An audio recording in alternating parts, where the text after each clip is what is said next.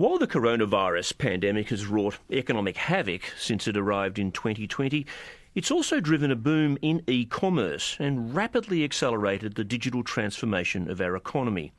Enforced lockdowns and a reluctance by some to enter retail stores and large shopping centres has meant more consumers and businesses embraced e commerce.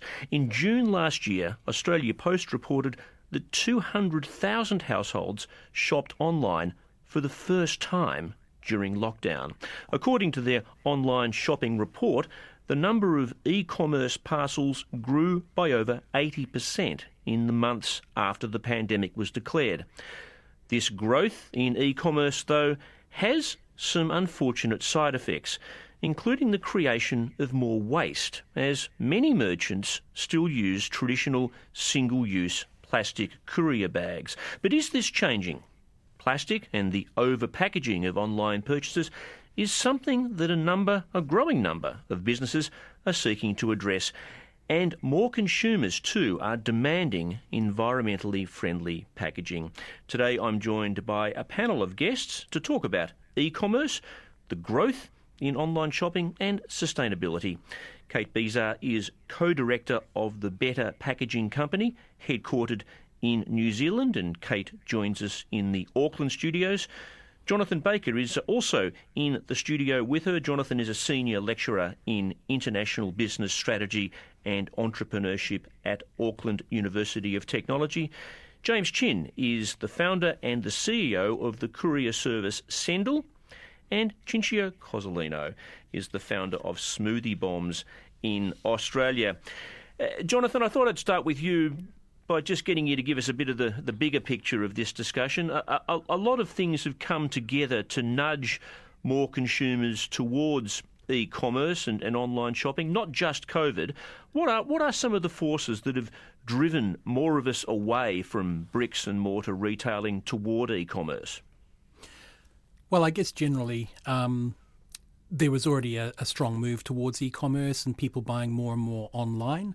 Um, that was natural, where things like department stores in the past had offered the widest range of products for um, consumers. Then come along firms like Amazon that um, not only offer extraordinary broad range of products, but also um, in a way that's highly personalised for the consumer as well, in the way they recommend other um, other potential um, purchases. So then, obviously, with um, COVID coming along and all the lockdowns, uh, many people were driven to to shop online even more.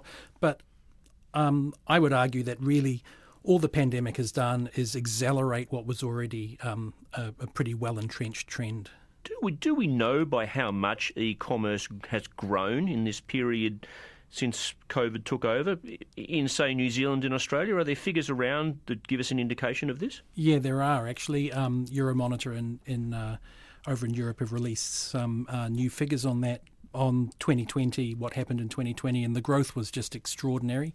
Um, in Australia, mm-hmm. uh, there was a 22% growth in value um, of spending, so that went to 38.8 billion Australian dollars in online spending and in New Zealand it grew even more um, proportionally uh, by 27% to 6.2 billion New Zealand dollars. So just absolutely extraordinary growth. And what are people buying online now and, and during COVID that we weren't buying online so much before? Are there particular categories that have accelerated more than other categories? Yeah, it's quite interesting. I mean, obviously, a lot of people were already buying um, sort of staples online, uh, things like supermarket um, groceries, but that, that growth has also been amazing, and the supermarkets in both both countries still maintain the largest market share in online sales. Um, but interesting, also in COVID, we saw things like um, uh, espresso machine sales just go through the roof. And as a result, then of course the supermarkets are selling a lot of coffee beans, which has impacted the cafe's ability to be able to rebound post COVID. Uh, also, uh, there was massive growth in things like obviously cleaning products and um, things like wellness products and, and, and products for health and well being. Oh my God, that's just described me. I bought myself an espresso machine a while ago, thinking that I'd just make myself the odd cup of coffee uh, at home, and, and found out that the coffee was so good that I'm not buying coffee from my local coffee retailer anymore. I feel really bad about it. Not with, and I'm stuck at home too. I never leave the house. Um, uh, j- just a quick one before I come to uh, to Cinzia to get to get her perspective. You, you, Jonathan, you were telling me actually before that you used to live near the biggest shopping mall in the United States some years ago. Mm-hmm. Um, what shape is, is that shopping mall in now? yeah, so this is back in 1992 in Ohio, and I was um, studying over there. And um, I got taken to what was at the time the largest shopping mall in the country, which was just ginormous acres and acres and acres of shops. And that shopping mall is literally now just locked up and completely empty just a wreck of a place. Yeah, wow, that kind of tells the story almost uh, in that one example. Uh, uh, Cinzia, uh, if I can come to you, you, you um, make a product called Smoothie Bombs, which you sell predominantly online, um, and you've seen huge growth in sales of your product. Uh, but first of all, just tell us what are Smoothie Bombs? So they're a, a, smoothie booster. It's a it's like a it's in a ball shape and it has ten ingredients and basically it's a way to uh, enhance your smoothie making at home. And so I was perfectly positioned. The brand was perfectly positioned for this change because we've got wellness product. It's also, um, you know, we've got we've got those words that, that people want to hear, immune boosting product that we already were, were, were making them. So when um, COVID hit, it was like a we were already positioned for, for the sales to, to boost, and, and they did. They went they went crazy for a few months. So the bulk of your sales are now online, but interestingly, you didn't start out that way, did you? No, I didn't. I was, you know, thinking that I, I, was successful if I was in lots of stores. That's what my brain, that's how I thought about it initially. Like, just put my products out, people can get in there and, and touch and feel them, and it'd be great, they'll sell well. But I found that it didn't work that well because it was an innovative product, it was something that needed education. So to me, you know, I found out really quickly that I needed to kind of bring the customer to me so I can show them what it was and how to use it. And and e-commerce was perfect for that because we could put videos up, we can really talk through our social me- media, and that um, worked incredibly well. And it made me just pull away from the bricks and mortar and go. Apart from the the margins are better, but also you're actually you know you can talk directly to the consumer, which I love doing, and I think it makes you. Um, hear what they want and you kind of grow with with the demand that's there. Mm. And you've got a 20 something daughter as well. I'm sure she encouraged you somewhat, did she, or at least gave you the confidence that you could move into this online space? Uh, oh, uh, absolutely. Yeah.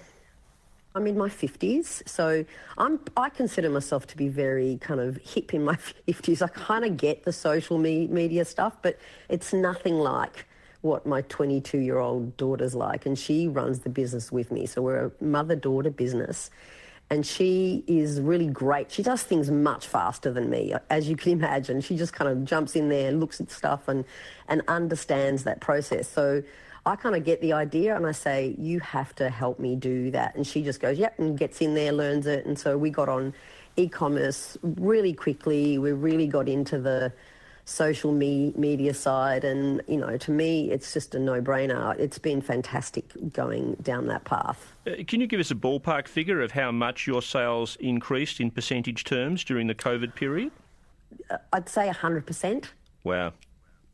Like we had record, um, I think May and June were record months for, for us beyond what we'd I'd expected. It was like crazy. James and Kate, if I can bring you both into the conversation now, you're, you're both in the, uh, generally speaking, the packaging and shipping side of e commerce and minimising the environmental impact. Uh, we'll get into that side of the discussion in a moment.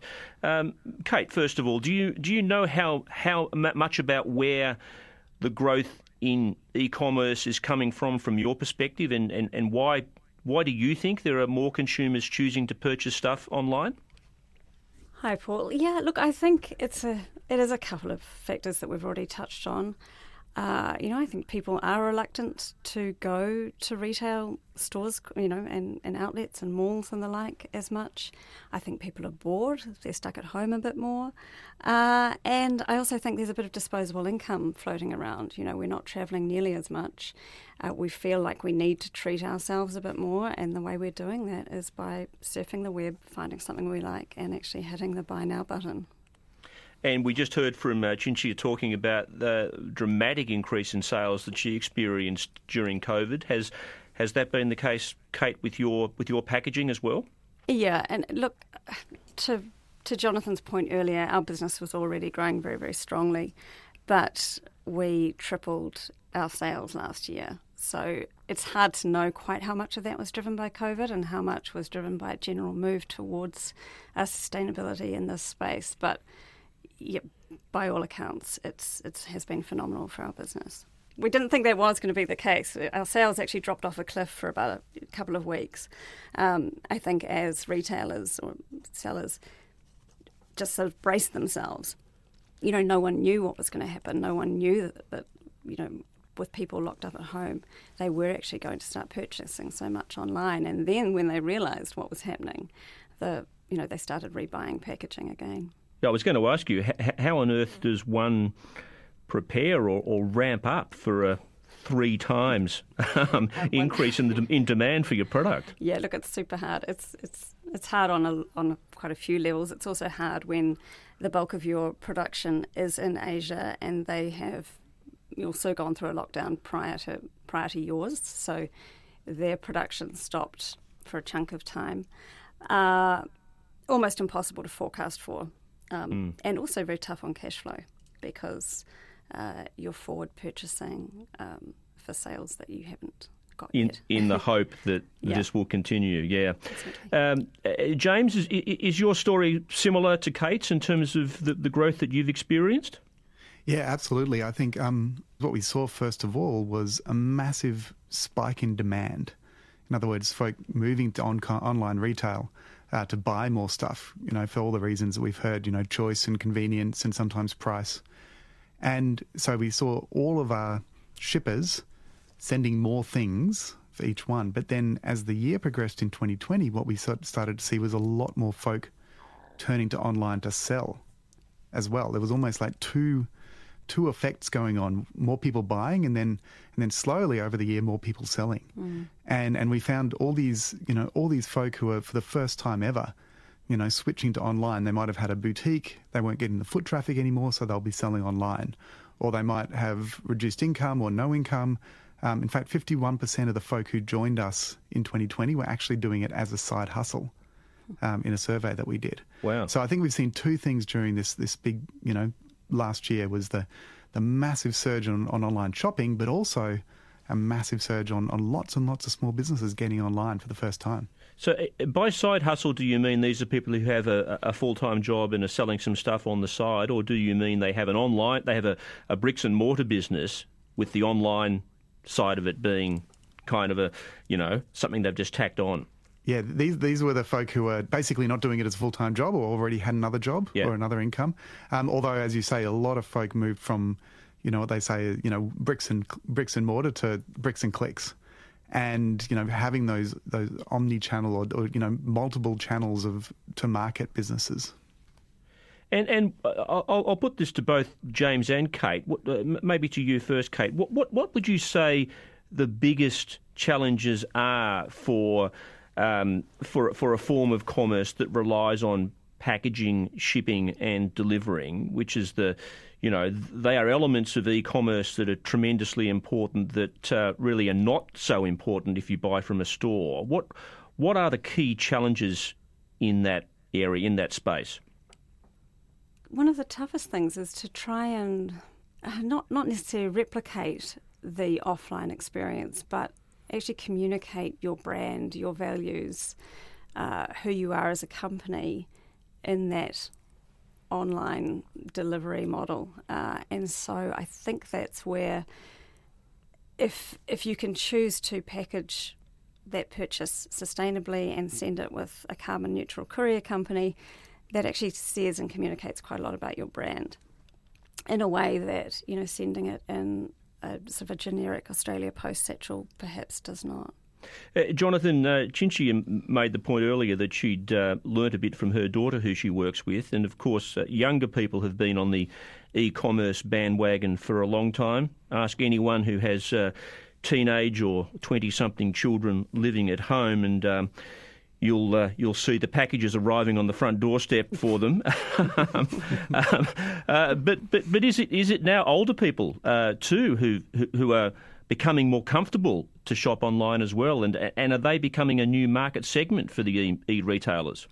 I think that's absolutely true. Um, and I guess this is the kind of thing that speaks to what I was referring to before about uh, COVID accelerating what was already an existing trend. So, through necessity, um, older people have been forced to go online. And the interesting thing is, you know, you get someone to change their behavior once, to try something once. If it's successful for them, it can be very, very hard for the old incumbent players to try and drag them back and, and re-establish the old behaviours. I suppose a lot of the discussion at the moment around COVID generally is when we finally get this thing under control, how much of life returns back to normal as it existed, say, in, in, 20, in 2019. And in 2019, as you mentioned, we were still uh, very much purchasing online, although not to the extent that we are now. Has COVID, in your view, uh, Jonathan, entrenched a permanent change in consumer behaviour? In other words, people have gone online to buy stuff that in the past they bought from a shop and they're just not going to go back to the shop to buy those products again? I think it's unquestionable. I'm not going to try and forecast whether this the, the level of online shopping we're seeing now will remain forever. Um, although I guess you know it's within an ongoing trend of increasing anyway. But um, you know where I think about 10% of New Zealanders in 2019 bought things online, and now it's more like a third.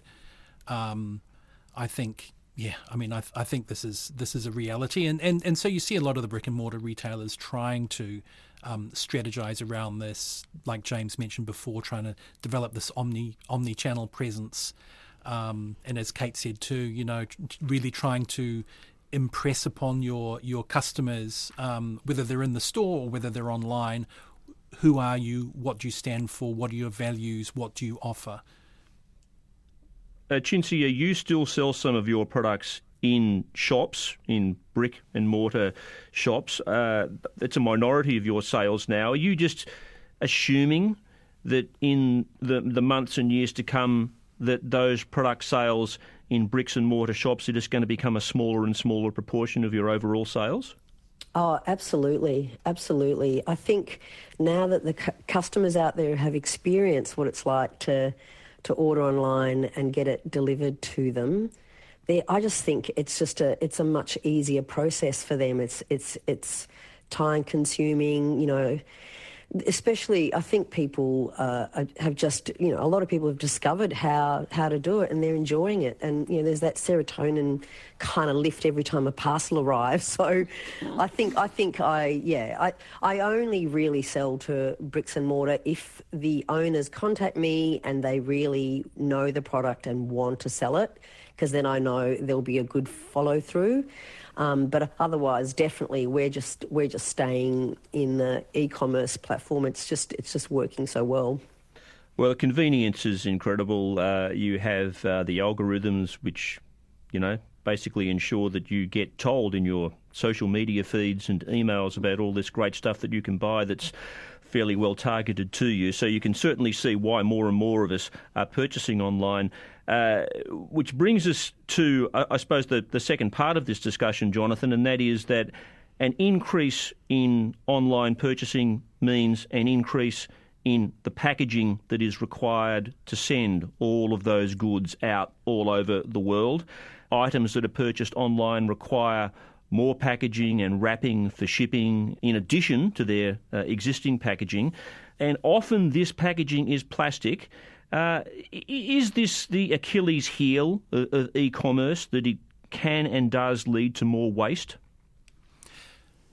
I, I, I guess you could argue that, but I think if you took a more broad perspective of plastics generally, I mean, we've had problems with plastics now since the invention of plastic um, as a petroleum product. You know, uh, I'm doing a study at the moment looking at a historic case study of the way the plastics industry in the United States really managed to deflect all responsibility for this extraordinary waste that they were creating and and and instead force that that responsibility onto um, individual consumers to engage in recycling and much of that is ostensible recycling not actual recycling. Um, and then and then governments as well that have to have these agencies that run these recycling programs. So I mean yes uh, I, e-commerce has seen a growth in in in waste and um, you're right, these products that if they were bought from a brick and mortar retailer, they would have just been sort of maybe say shipped in, in, on a pallet or in a in a box, and the consumer walks away with the product. Now, you know, it's got to be packaged and then often packaged again for the courier. Um, uh, on top of that, of course, is that is that products that are bought online are three times more likely to be returned, which is another set of um, packaging and shipping. Um, but then it just comes down to what what is how how a business is going to respond to this and how are they going to respond to consumer concerns about this. And that's why we're seeing the rise the rise of businesses like Kate's you know who's seeing a 200% growth um, in, you know extraordinary extraordinary growth um, because there are some consumers not all but there are some consumers that are aware of this problem. Well in fact all of the business people we have on the panel today uh, are all responding to this central issue, which is why we've got you all here. Uh, Kate, you're the co director of the Better Packaging Company, which aims to create more sustainable packaging for use in e commerce. Uh, tell me about your packaging. We started, Beck and I started this company three and a half years ago and went through quite an, you know, a very extensive evaluation process to work out you know, what actually did constitute the most sustainable packaging options that were also fit for purpose, of course, and took a, a very holistic view, looking at you know what what were the inputs to these materials, uh, how were they produced. You know, paper is a fantastic product, but actually in its production, there's a lot of um, water, energy, and chemicals like bleaches used, uh, and so that you know, that ruled that out for us, uh, right through, of course, to end of life. And when we found a material that functioned almost identically to plastic, but was able to decompose in a home compost in you know a very short amount of time, less than 180 days, the appeal was huge. And I think, as as Jonathan mentioned, you know, recycling currently and it is getting better all the time, but only goes so far of plastics. And so the the idea that you know we didn't have to rely on external infrastructure, councils, etc., to dispose of our packaging for us, and that it could be disposed of by the end user was extremely attractive. We're talking about. Uh, courier bags, padded mailers, magazine wraps and labels, that, yes. that sort of thing exactly. So we started with courier bags, mailers, and then the, the range has since expanded. Um, yeah, and, and, and, and, and they're, they're home compostable um, within, say, 180 days. Uh, so, so, what are they made of? It's a combination of ingredients. It's a little bit of an alphabet soup, but um, a chunk of it is is plant based. Um, and when I say plant based, it's mostly made from waste corn and cornstarch. And so it's the cornstarch that gives them quite a matte, sort of silky feel. Uh, and then there is a component to them which is derived from petroleum. Uh, but you can engineer petroleum to biodegrade safely, or you can engineer it to last, you know, hundreds of years, and that's that's your traditional plastic. Hmm. Yeah. So, so just, just give us a bit of the backstory of the company and how it came to be. I mean, w- w- was there a a moment when you when a light bulb went off and you realised, God, the growth in, in e-commerce is leading to you know all of this single-use plastic packaging. We really have to do something about it, and we really need to develop something uh, that deals with this problem that's environmentally friendly. Yeah, I don't know if we had a light bulb moment as such, but but Beck Percasky and I, Beck's my co-founder, had been working for a, a tech startup called Starshipit, which facilitates the fulfillment of online transactions. And it was while we were there uh, that we could see and this this is quite a long time ago now. This is sort of six years ago. The extraordinary rise of e-commerce then, uh, and at one stage, uh, Ship It was talking about potentially producing packaging, and Beck was. I wouldn't say she was horrified, but she sort of basically said, "Look, I can't be involved in anything that's going to involve putting more virgin plastic out into the world." Uh, and so when she um, moved away from Starshipit, that was one of the ideas that she had for her you know, next venture um, was to design a more sustainable courier satchel. And that was when she came to me uh, and asked if I wanted to do it with her. And yeah, here we are. Yeah, fantastic. And and it basically you supply merchants with the packaging. Is that right? Yeah, yeah, it is. Uh, we have a couple of sort of more retail outlets around the place, but predominantly it's merchants buying from our website in lots of a hundred uh, mailers at a time. and, sort of and when they approach you to put in an order, uh, uh, presumably some of them are making the shift from plastics to your form of packaging. Yeah. Uh, are they doing that because their customers are demanding that they get out of single use plastics into more sustainable packaging? I think it's a combination, Paul. I think when we first started out, there was a we, saw immediate demand, and we actually had people saying to us every day. I search Google for sustainable or plastic free, you know, mailers, and, and until today I, I, couldn't find them. Uh, and so I think there were a lot of companies, um, mostly small companies to be fair, who are putting a huge amount of effort into sourcing and producing their products more sustainably, and to then have to put their beautiful whatever baby clothes, um, stainless steel lunch boxes, or whatever they're making, into a plastic mailer to send just felt almost, you know, criminal. It really felt like they were letting their own brand and values down. Mm, so yeah. those were our early adopters. And then I think as time's gone on and consumers have realised, because they're now receiving these mailers, that there are alternatives, they're then putting pressure on retailers who are still using traditional virgin plastics to up their game. God, I have to admit, uh, as someone who's worked in the media for 30 years and uh, been somewhat of a major consumer of, of magazines of various descriptions, including overseas subscriptions, I, I, I hate to think of the number mm. of beautiful magazines that have been sent to me from all over the place, wrapped in those single use mm. plastics. Uh, th- th- this was a business that you were once involved in. Pre- pre- presumably, the magazine industry is changing along these lines as well? Yeah, we have had some uptake. And yes, I, I used to publish my own magazine and refused to send it out in plastic wrap. Uh, this was 15 years ago, and uh, would put it in recycled paper envelopes instead. It all had to be done by hand, and it was such a drag. And, you know, sometimes they'd end up wet, but uh, it just went against all my values to put it in plastic. So we, we do have a wrap that is suitable for wrapping magazines, and we've got um, a couple of publishers here in New Zealand using it, um, and increasingly in Australia.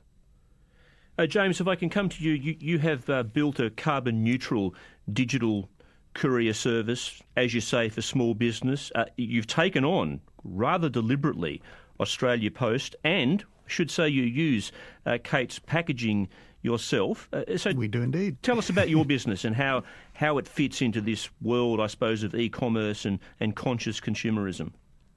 Yeah, well, well, similar to Kate, we we um, we actually had another business which was a, a giving uh, network, and where people could give things away, and we noticed that there was absolutely nothing uh, that could be used to send parcels sustainably anywhere in the country, um, affordably and really, really simply.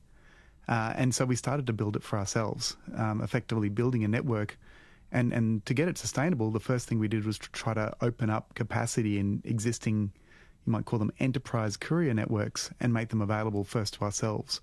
Uh, but then around 2014, a whole pile of eBay sellers um, actually started to use this giving network and they'd use it for shipping. Um, it would be like, I will sell you something on eBay and then I will pretend to give you the same thing um, just to take advantage of what we built in terms of the shipping. And we, we started to dig into this, and, and what we realized was that there was nobody, nobody was really building something for logistics for the small seller. Um, you know, Australia Post um, had a, is effectively a functional monopoly in that space, over 85% of all shipping. but they were not focusing 100% on the needs of those small senders. And so we, in 2015, we, um, you know, you might say, uh, you know, dived into that problem, and um, within a month, we were sending as many parcels on Sendle as we were on the, the giving platform. The second month it doubled, and uh, today now we're sending, I think we've sent over 20 billion kilometres of parcels 100% carbon neutral. I'm, I'm, imagining that a lot of people are thinking, how does a, small little company, uh, uh, as well, you're not as small as you were once, but how does a relatively small company like Sendle take on a, a monolith like Australia Post and, and, and manage to beat them? Yeah, well, the first thing was, I mean, we were very fortunate because the way we built ourselves was all about identifying waste and identifying idle capacity. And um, by doing that, we were able to create a service that was both um, better and cheaper. So in the very early days, we actually didn't talk about being carbon neutral very much at all. In fact, in 2015, um, sometimes if we talk about it, everyone would assume we would actually cost more, um, when in fact we were saving money for our merchants. Um, it's only been around about 2019, and we started to see this this major shift uh, towards folk realizing that, you know, um, or in fact, you know, uh, purchasing around values became really important. Mm. Um, that, and in fact, there's a whole lot of research that shows that we found that shows that, um, you know, about 70% of all consumers, if all else is, e- e- is, is equal, they will actually purchase aligned with their values. And those values could be around sustainability or it could be around supporting local community or whatever it might be. But values based purchasing has become very, very important. And so around 2019 um, is when we realized that this is something, you know, we talked to our merchants about and they started to promote the fact that they were shipping 100% carbon neutral. Um, it was around that time as well that, you know, we started to to work with Better Packaging Co. And, you know, we love the compostable satchels because, it, you know, the two major impacts um, in e commerce is the shipping and the packaging. Mm.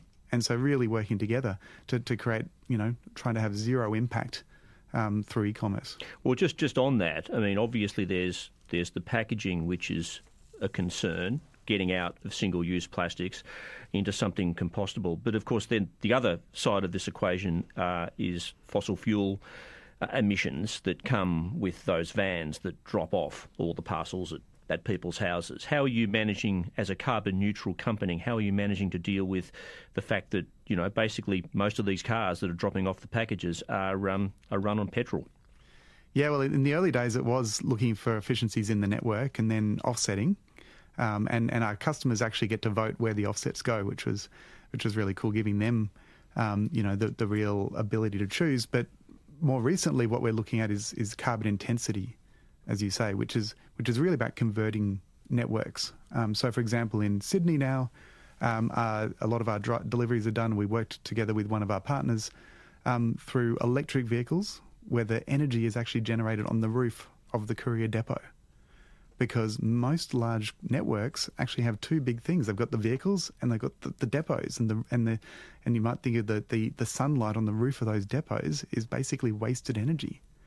And so we're starting to see the, the, the conversion of the network and and really back to your earlier point, Paul, you know, I think e-commerce absolutely has to take responsibility for the emissions. It has to absolutely take responsibility in a world where the climate crisis is not going away and take and and because if it doesn't do it, it loses its real license to operate. The twenty somethings are really switched on to sustainability. They, it's really important to them. Yeah. And so I've been, you know, I know that even though I've got that feel, feeling as well, but my daughter's definitely going, Mum, we need to change this. We need to make sure we come up to this now. And hey, as soon as this is becoming available, let's do it too. And so we're always on the on the lookout for how things are progressing, so well, we can that, take them on. The the thing about your product too, uh, uh, Cinzia, is that we're talking about small balls, little balls that you pop into into smoothies that need actually to be individually wrapped.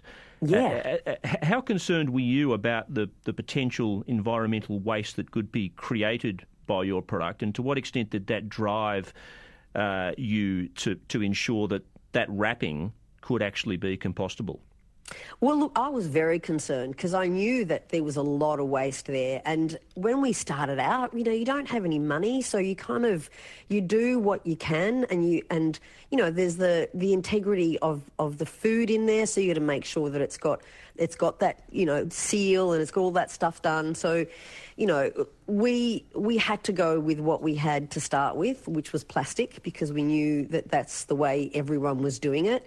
But I kept looking around and asking around, and even the manufacturer that I bought the plastic from, I was saying, you know, is there, you know, I, I'd heard that there were things coming up, and I kept kind of probing them to to look to find some stuff for for me, and then I, you know, they put me onto someone else, and I finally found a producer that was bringing in this compostable film, and I thought that's fantastic. I'm doing it. You know, mm. it's there's it's a no brainer. But of course, it was, you know, triple the price of what I was paying uh, with plastic. It was much more like I was paying under a cent a wrapper, and when I went to compostable, it was like four cents. So yeah. It was yeah. a big jump, but by then the consumer was telling me, you know, we had um, a lot of people say they loved our product, but they felt really bad about the plastic, and, and I did too. So it was like, we have to do it. It's mm. something that we've got to do. But, you know, all of those, I mean, it adds up. It doesn't sound like much, you know, one cent compared to four cents per wrapper or whatever. Uh, but nonetheless, you know, a, at a business at scale, you've got to keep a handle on, on cost. Uh, who foots the bill for the increased cost of the packaging? Is that something you absorb?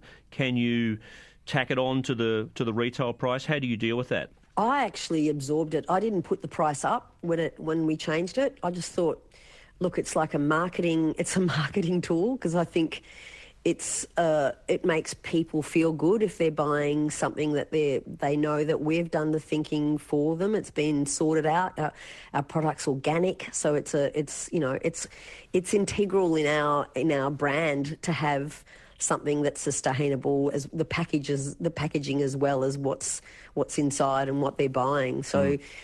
I just thought, you know, I, I, haven't put the price up at all in the the whole, you know, ten years now. So it's probably we're probably due to put it up. But I'm just like, oh, you know, we try and we try and make it like we hoping that the the bigger we get, we don't need to really bring prices up and just, you know, hopefully, hopefully the the compostable wrappers are getting more and more and more available, and so those prices are going to come down because yeah. it's just through through more more consumers using it. Uh, Jonathan, we talk a lot about the consumer being much more aware of environmental impact, uh, and in, in this instance, in terms of e commerce uh, as well. Is, is, there much evidence that consumers are prepared to pay more for items that are packaged sustainably? Uh, yes, there is, and um, in a in a survey that Nielsen did, um, I think this was from 2019. Um, and other surveys also have, have, have, taken place that show that consumers, um, certainly, you know, about half of consumers are willing to pay more for um, for sustainably packaged products.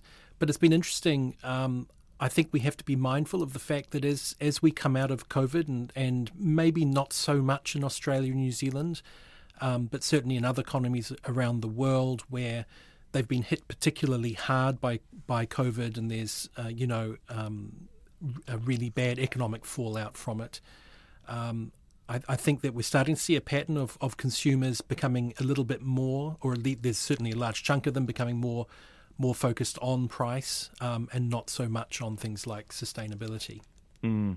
Uh, would you say that conscious consumerism, if I can use that term, mm. has been a big driver in in e-commerce. That the people who are purchasing or have traditionally purchased online tend to be perhaps more aware of these issues than than other shoppers. You know, I don't have any evidence for that one way or the other, but my instinct is to say no. Um, my instinct to say is my instinct is to say that it would seem to me that every type of channel has different types of consumers. Different types of consumers come from different generations and um, different income levels and so forth. And so I, I, would have thought, and, and maybe some of the other panelists might have a different opinion, but I, I would have thought that um, uh, generally it's more about an alignment between the business and its values and what it does and for whom does it do it, and and the customer rather than trying to make generalizations around channels. Yeah, I wouldn't mind your thoughts on this, Kate. With the, with the kind of merchants that you are dealing with and selling to, are they uh, businesses that have sustainability front and centre of their business model, or are they businesses that, in a sense, have been nudged in that direction by customer demand? It certainly started out that it was initially very much businesses who had sustainability front and centre of their values who adopted our packaging first. But no, what we're seeing now is that it's becoming far more what I'd call mainstream. Uh, we have brands who would even be probably considered sort of fast fashion or the like now using our packaging. Uh, you know, they're even you know, we, we have to go through sustainability departments within these companies, etc., you know, as part of the sort of RFP process. I think sustainability is becoming almost, you know, a no-brainer within any corporate these days. And uh, and because alternatives now do exist to, to less sustainable packaging, uh, it is one of the I guess one of the easier ways to address sustain- sustainability, and certainly a very customer-facing way to do it. Where and, does and if I can add to that, Paul, sure, sure. Um, I, I, think I think the, the, the concerns around plastics and so forth were already obviously well on the radar of all sorts of um, businesses. And even back in 2018, large corporations made a commitment that by 2025 they would be operating within a plastic circular economy. And we're talking mm-hmm. about Coca Cola and PepsiCo and Walmart, Nestle, and of course Unilever, which is held up really as as um, one of the most sustainably focused corporations in the world. So um, yeah, I think I think this is this is certainly a growth area generally across the board. And coming back to a phrase that James used before, this is about a social social license to operate as a business. Mm, yeah, I mean, I, I'm interested in the recycled plastic packaging. I mean, that's good in, in one respect because you're moving away from single use plastic and you're reusing that plastic. But at the end of the day, you're still basically using packaging that can't be compostable. Uh, James, does that make that kind of packaging sort of suboptimal? Well, I mean, we, we went to the Better Packaging Company because literally, like Kate said, this was the best right? We, we we wanted to have something that was was truly taking responsibility for the entire circle. It's that you know what they, what's often called the circular economy. You want to make sure that you're not just having a linear buy it, bury it. Um, that you know you can actually see that the the materials going back into the environment in in a safe way. So so we chose for that reason. Um, and and I think that one of the interesting things is there is a transition that may occur um, back to this whole social license to operate. Um, I know, for example, take plastic straws.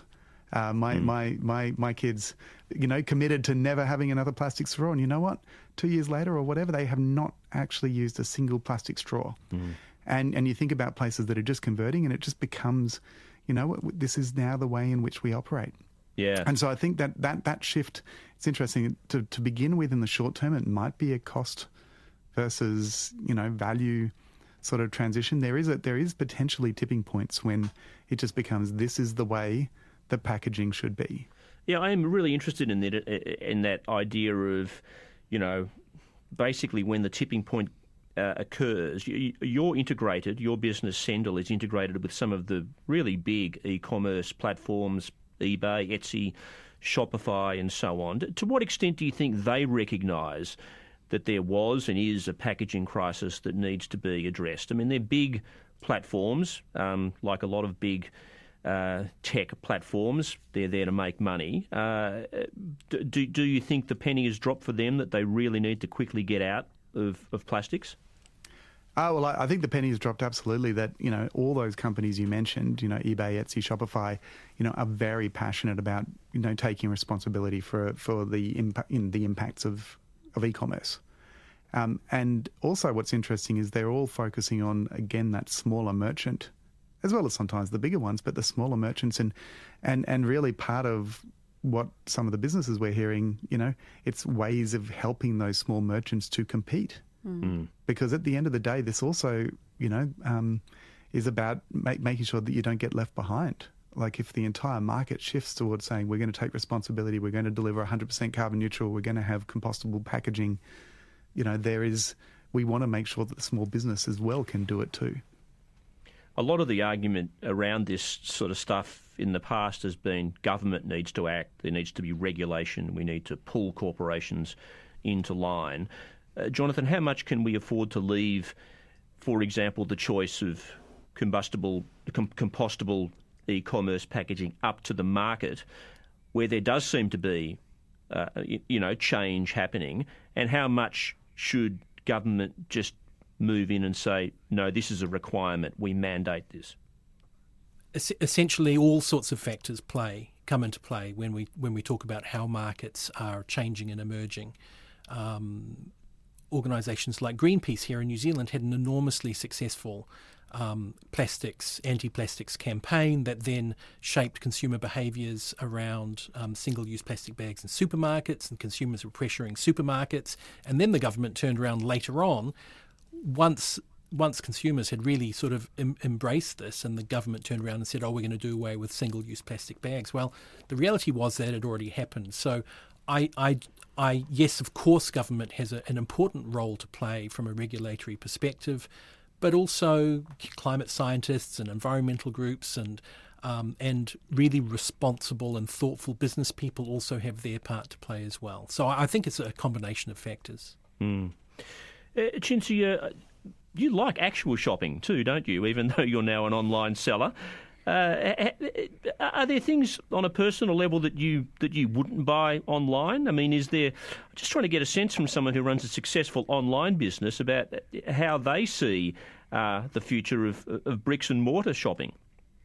Yeah, look, it's funny because there are certain things that I'm totally fine to buy online, but others I still have got that old fashioned way of walking in and like clothing. I do like going in and trying things on and seeing if they look all right on in the mirror. And and stuff like that. But my daughter has taught me again because she buys clothes all the time online, and um, and so she's like, "Mum, you can buy online some clothes. It's fine. You can just send it back." Mm. So I've learned to do that a bit, but I still I still like the going in and with some things I do like. Um, having that personal experience, and I think I think um, if I had a, a bricks and mortar store now, I would make sure that my my staff had the capacity to make that customer who comes in feel good because you know they for a long time they just you'd walk into stores and you don't get heard or seen and it's just it, the experience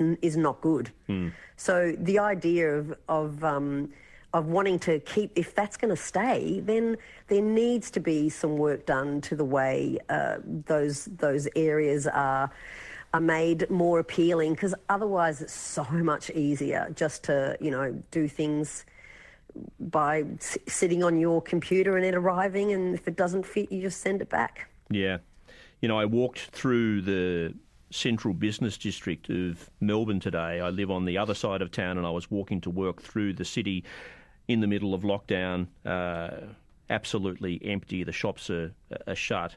But in actual fact, even if uh, I'd walked through that uh, central business district uh, a couple of weeks ago when it was still fairly lively, a lot of the shops are, uh, are shut, Jonathan. I mean, you know, the the kind of decline of retail had commenced. Shopfront retail had commenced before COVID, accelerated by COVID. Now you've got all of these this vast expanse of uh, prestige real estate that that kind of mm. lays empty in our capital cities. What what's What's the future as, as you see it for traditional retail and all of those shops? I'm sure it's the same in, in Auckland and Wellington and your big cities as well. Uh, yeah, absolutely, absolutely right. Um, and uh, I mean, in, in, New Zealand, we've been really lucky because the lockdowns have been relatively, um, relatively short, and re- there's been relatively few of them. Um, I did look up some numbers this morning before coming here around department stores, um, and found that in New Zealand, department store sales had, had, had reduced, the value of sales had reduced 3% last year. Um, in Australia, that number is 24%. Oh, wow.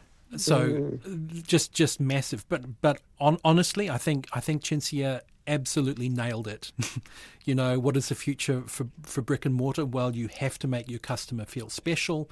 They have mm-hmm. to get something. You know, the competitive advantage is what the customer gets in the face to face brick and mortar setting that you can't get online or is very hard to establish online. Um, and and and that really is is is the path forward. Um, but also, you know, as as James mentioned too, um, this this move to online has just had an extraordinary impact on a lot of small businesses who now have massive markets where they're no longer stuck just trying to serve a farmer's market. You know, mm. we've had a number of like artisanal producers in New Zealand, small cheese makers, people like that, who are now selling in you know throughout New Zealand and Australia.